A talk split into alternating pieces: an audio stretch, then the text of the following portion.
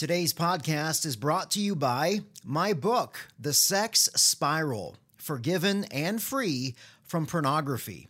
The Sex Spiral will teach you God's design for sexuality, the triggers that lead to porn addiction, and how to exit the sex spiral with a purity plan for your life. You can order online at Amazon.com or any other retailer. Hey, thanks for listening, and I hope you enjoy today's show.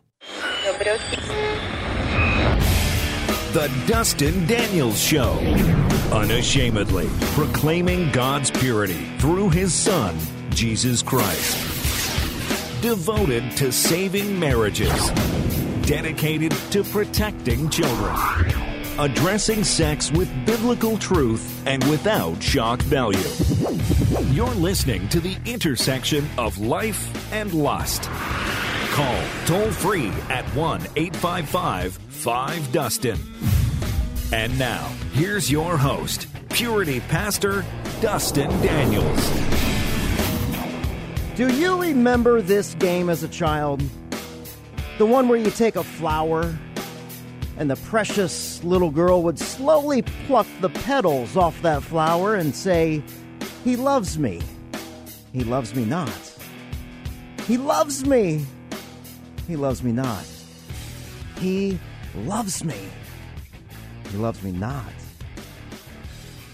I wonder how many of us, men and women, have unknowingly brought this seemingly harmless little game into our adult life. It could be certainly with our marriage, but let's ponder this question with the relationship we have with Almighty God. Is it possible that we have turned this little childhood game into our theology when it comes to knowing our Heavenly Father? Do we think God loves us more based upon our attitudes and our actions, or is it really possible that He would love us for the sole purpose of loving us because we're His children? My guest today will certainly give you a lot of food for thought when it comes to this idea, this concept of living in the Father's love. Wayne Jacobsen is the founder of Lifestream Ministries. You can visit lifestream.org, and he is also the host of the podcast, The God Journey. He's a pastor, contributing editor for Christian magazines, author of many, many books. And if that's not enough, he's the founder of a publishing company. Wayne is married to Sarah. He has two children along with grandchildren, and he is deeply committed to personal relationships rather than programs within the context of organized religion. Wayne, welcome to the Dustin Daniel Show. Thank you, Dustin. It's good to be with you. Hey, I have been listening to you and your podcast for years, and it is such a pleasure, man, to have you on the show. I, I feel like I know you. I'm not kidding. Oh, that's great. So this is going to be a lot of fun. Can you give us a lot, a little bit more background on your own journey of being a pastor and kind of where you are now? Yeah, I was I was a pastor for 20 years, from the, my early 20s into early 40s. Um, just that, you know, I, I had a passion to help people connect with this God that we love and that I was touched by as a young man. And the only way I knew to do that was to go into ministry of some kind, missionary, pastor, or something. So I, I went some of that route. Found the the, the pastoring route uh, at, at some points, you know, powerful, wonderful. At other points, very frustrating for all the political details you had to deal with instead of really helping people grow in Christ. So about 20 years ago, we left that, and uh, Sarah and I, we just celebrated our 39th uh, year together. Wow! Congratulations. Uh, yes, we just started 40, um, but uh, we've just continued to, to be on a journey that says, what is, what is the best way that we can find to help people connect with this God of the universe who wants to know us, walk with us, and in the knowing and walking with us, transform us to be like He wants us to be in the world. So we've had a lot of fun doing it. Right now, we just, I, you know, I write, I travel, I hang out with people we talk about this journey and we help people settle in on an affection based relationship with God instead of what I was for first 40 years of my life trying to appease God all the time, trying to please him and keep him on my side in some way. And you are the author of a book called He Loves Me: Learning to Love in the Father's Affection, and that's what we're going to be talking about today. Give us the big picture behind this book. What what led you to write it?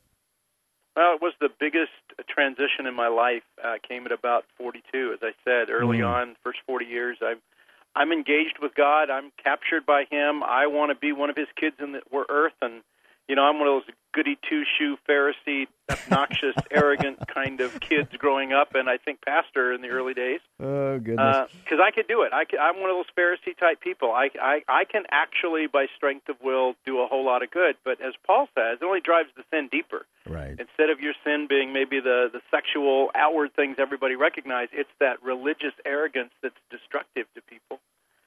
It wasn't until I was about 42 that I really came to grips with the fact that I was loved by God. Now, theologically, I knew it. I taught about it. We sing songs about Jesus loves me, God loves me. Uh, so it wasn't that I didn't know it intellectually, but I didn't live like it was true. I lived like it. God's love was something I had to earn every day, and most days fell short of finding it. So this book was an attempt to help other people who've been caught up in that appeasement trap to find a way to live inside the affection of God, which has been the singular most transforming reality in my life ever since. Well, and it and it shows, Wayne, because when I read this book, uh, God has gifted you, my friend, to be able to put into words what I have been feeling for you know a decade of like wow, just so many wow moments when I was reading it. This thought, uh, uh maybe a question: Does God truly delight in me or in you, Wayne? simply by being his child. And, and why wouldn't he? I mean, I'm I'm a parent, and I've got now three grandchildren.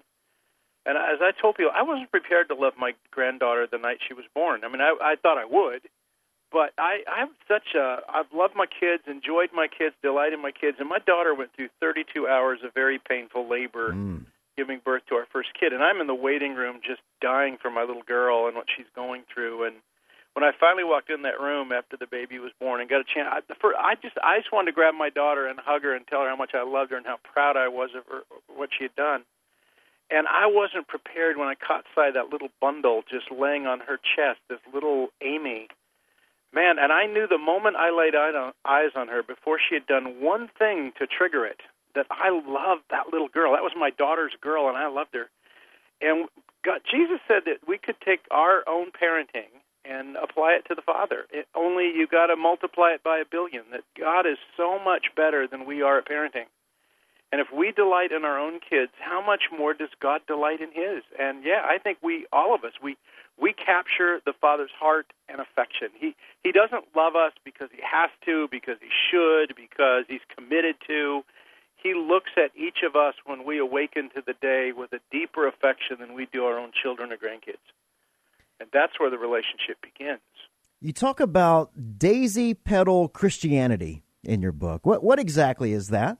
Uh, you started well in the intro. The old, the old pluck and flower game, trying to figure out if the, if the boy or the girl you like likes you back. Yeah, which is a pretty stupid game. Uh, we play it with our circumstances. I think we play it with God. You know, if if life is well, if my children are healthy, if my income stream is uh, what I want it to be, you know, then I must be blessed. God must be on my side. Life is good. God's good. And uh, when something turns dark, when I'm diagnosed with cancer, or my my parents are, when uh, I lose my job, when sickness encroaches in our life, then we we've got that. I, he doesn't love me because look at all all the mess I'm in. And and I think intuitively, and I think it's less uh, the game we learn than it is the shame that dominates our hearts after the fall. We are shame based people outside of the cross.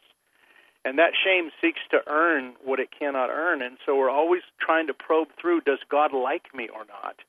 And uh, i think i i played that game for years. I think uh, a lot of the christians i've dealt with have played that game trying to pick through our circumstances. And if they're good feeling loved. And if they're not good feeling unloved and uh, it's a horrible way to live because it's just not true you know i i we always kind of go to the difficulties in life don't we where do, you mentioned shame is that just our default mode when things start going wrong, Wayne, and we think, well, if God really loved me, then why am I going through this circumstance? I, I think it's also our default mode when things are good because I think boasting and pride, that's the other side of shame. Mm. I, I'm better than you because my life is good. And that's even a, a worse kind of shame. That's that we talked earlier about the Pharisee kind of sure. religious arrogance. And I, I think that that shame of boasting, feeling like I'm better than you, that's that's what drove me. I mean, gee, when I was a pastor and working hard, praying more than anybody I knew, reading the Bible more, doing more work than anybody else I knew, then I could feel superior to everybody around me. And and so shame is just our default. It was what Adam and Eve, the first moment they bit into that fruit, they sensed their own nakedness and shame and their own fear of each other and their fear of God. And all of it kind of snowballed, I think, from that initial sense of we'll do life our own way.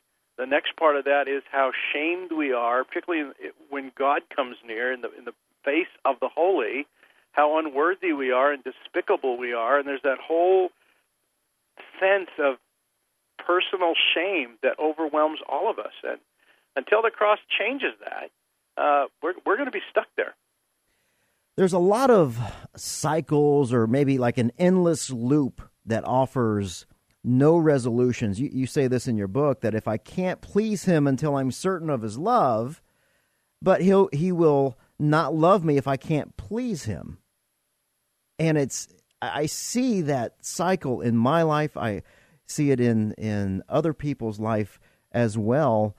Uh, you just mentioned the cross being the the resolution, and for us to grasp the nature of that resolution within the cross is, to me, it seems incomprehensible. What do you think? Yeah, no, I think the, the endless loops are false. There's something in them that isn't true. The last part of the one we mentioned, I can't please him until I'm certain of his love for me, but he will not love me if I cannot please him. It's the second part of that that isn't true. God, God's love for us is constant, it's real, it's deep. It, it doesn't depend on our performance at all. Uh, we've been taught that it does. We've been taught that you know God will love you more if you do more for Him, or if you're you know doing the right things He wants you to do.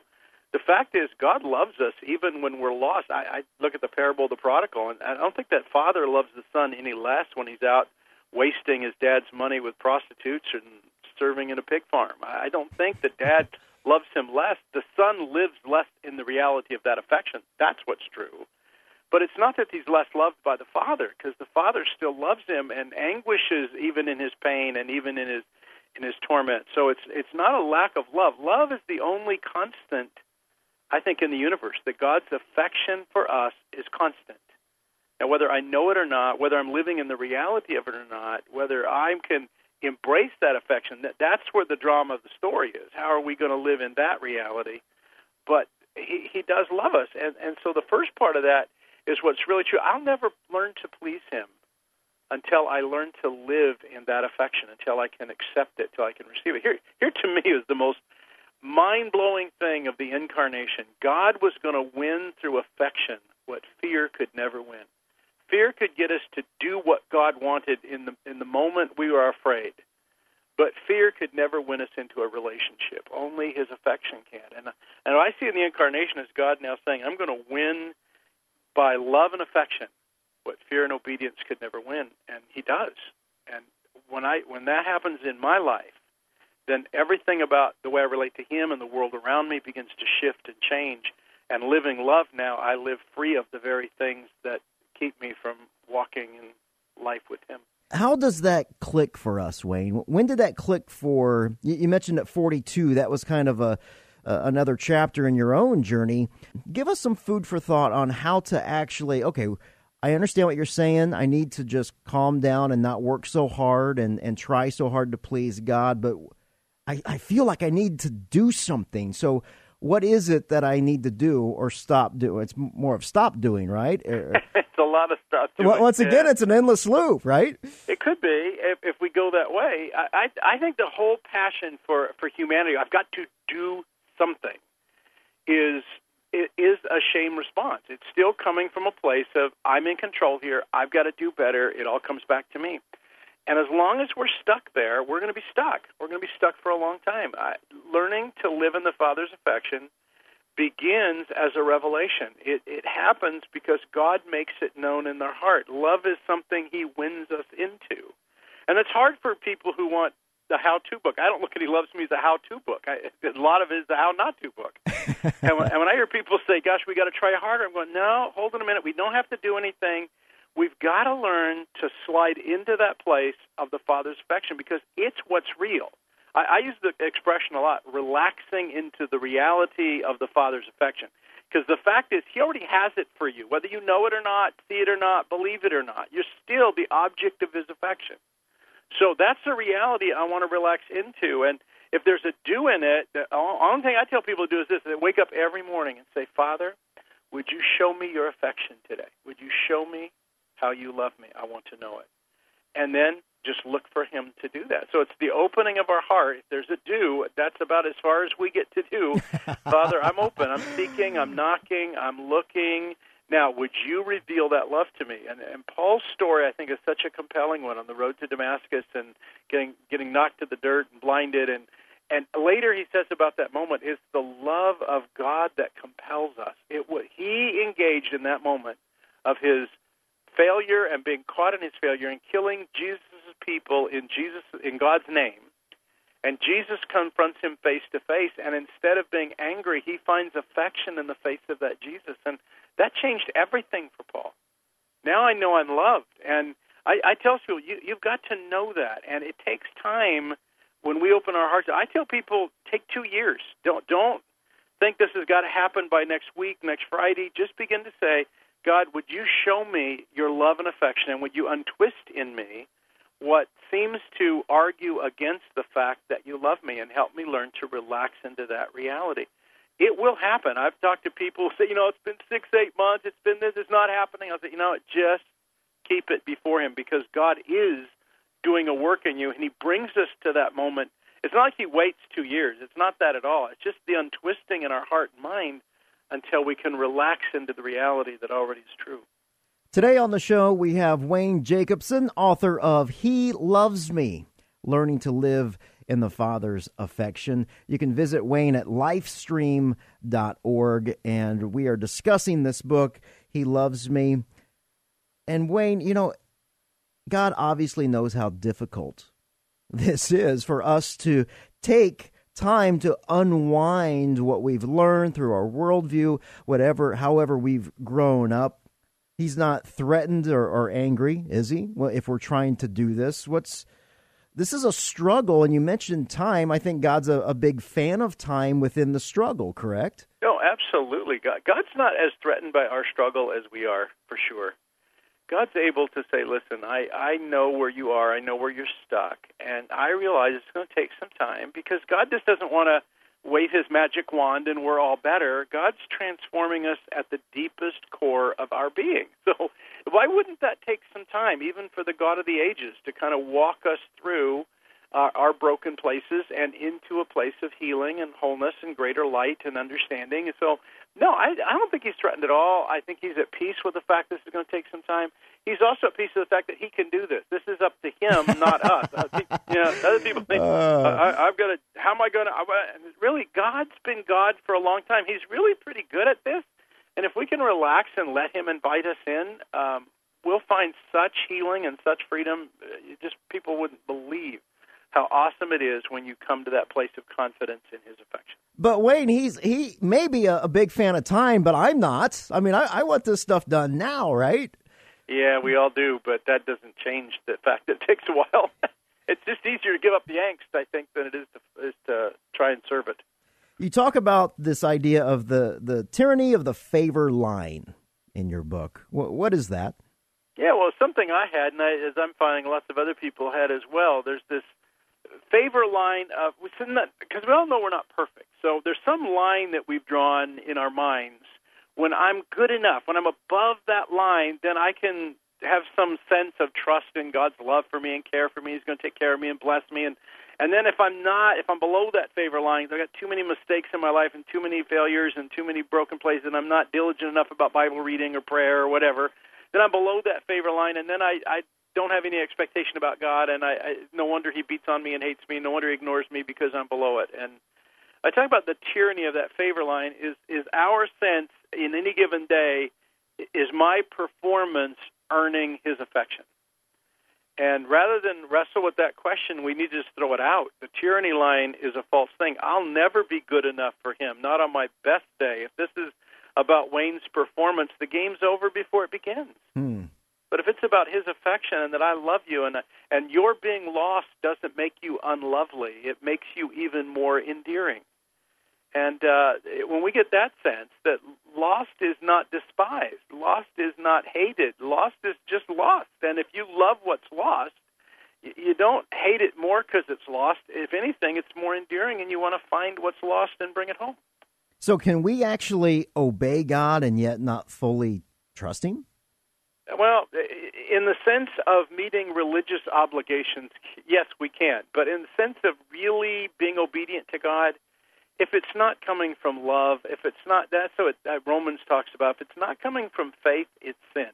So if it's not trust produced, then it's sin. Even if I'm out doing righteous things for God, if I'm trying to do those things to earn something from Him, then in in that sense, it's still sin. It's still brokenness. It's still going to harm me in the long run. You mentioned mistakes, and a lot of us focus on our failures. And I, am wondering how how do you think God uses our failures, and this comes right out of your book, to invite us back to Himself? He uses the brokenness and the failures and my mistakes to bring him back. Kind of. Well, you mentioned the prodigal. Is that is that a good example? Might be a good example. I, I like Peter's example. I like Peter is going to deny Jesus now on the night of his trial at Caiaphas's house, and, and Jesus even warns him, "You're going to deny me three times tonight before the dawn." And Peter's just adamant, "No, I won't, man. I'll die for you. I'll do anything." And Jesus says, I've already prayed for you, Peter, that your faith fail not and you return and strengthen your brothers. And when I got sight of this post my learning to live in the love of the Father, I'm thinking, why didn't anybody teach me this Jesus in Sunday school? I didn't, I didn't get this Jesus. I didn't get a Jesus that would pray me through my failures before I'd even committed them. I got the the Jesus that you know this is what pleases God. If you deny me before men, I'll deny you before my Father who's in heaven, and got all this pressure to perform if that Jesus had been in this story in Luke, then he's got to say to Peter, listen, if you follow me tonight, you're going to make the biggest mistake you can possibly make. I can't redeem you from it. It'll all be over. Don't follow me tonight. Go home, crawl in bed, lock the door, see you Sunday. and yet, what, what we have is Jesus saying, listen, I've already prayed for you. I, I already know this is happening. Somehow, our failures, I think, are a big part of us getting to the end of ourselves. Peter thinks he's got enough strength to stay faithful to his friend he finds out that he doesn't. And I think that's a good lesson. I think for all of us to think that the best we can perform is never going to be good enough. That what what needs to happen is that we learn to live in his affection even when we screw up, even when we make mistakes, that we're still loved. That love will transform us over time. I know some people see that as an excuse. Oh, well, then it doesn't matter. We can fail all we want. God loves us. Who cares? No one knows God's love who doesn't want to keep living in the reality of it. God's love's never an excuse to struggle, but it is our redemption and our confidence in the midst of struggle and failure that God's bigger than we are and that God's inviting us into a reality that's greater than we can do on our own, so He wants to do it through us. Failures are a great reminder of that. I think Wayne failures are ultimately the the best way because once you come to the end of yourself, I mean, it took me well over 20 years of my life as an addict to go, "Wow. Man, what I'm doing is not working." And talk about a endless loop of this cycle of sin that I was in. Once again, God being that big fan of time 20 years is a long time to come to the end of yourself and go, wow, I don't, I don't have this together. I, I really need some help. Wayne, thank you so much for, for joining us today. You're Wayne, welcome, Dustin. Wayne Jacobsen is the author of the book titled He Loves Me Learning to Love in the Father's Affection. You can visit Wayne at lifestream.org. Definitely check out his podcast. You're going to totally dig that. If you want to listen to previous shows, make sure you visit DustinDanielsRadio.com. You can call 1 855 5 Dustin to ask a question on the air. You can join an online free community. Check us out on uh, iTunes. Follow me on Twitter at Purity Pastor. And remember that the kingdom of God isn't just a lot of talk, it's living and living in God's power. I love you. See you next week. The Dustin Daniels Radio Show is designed to provide accurate and authoritative information with regard to the subject matter covered. This information is given with the understanding that neither the host nor the station is engaged in rendering counseling advice for your personal situation. If you need further help, we encourage you to seek the services of a Christ based counseling professional. For more information on the radio show, visit DustinDanielsRadio.com.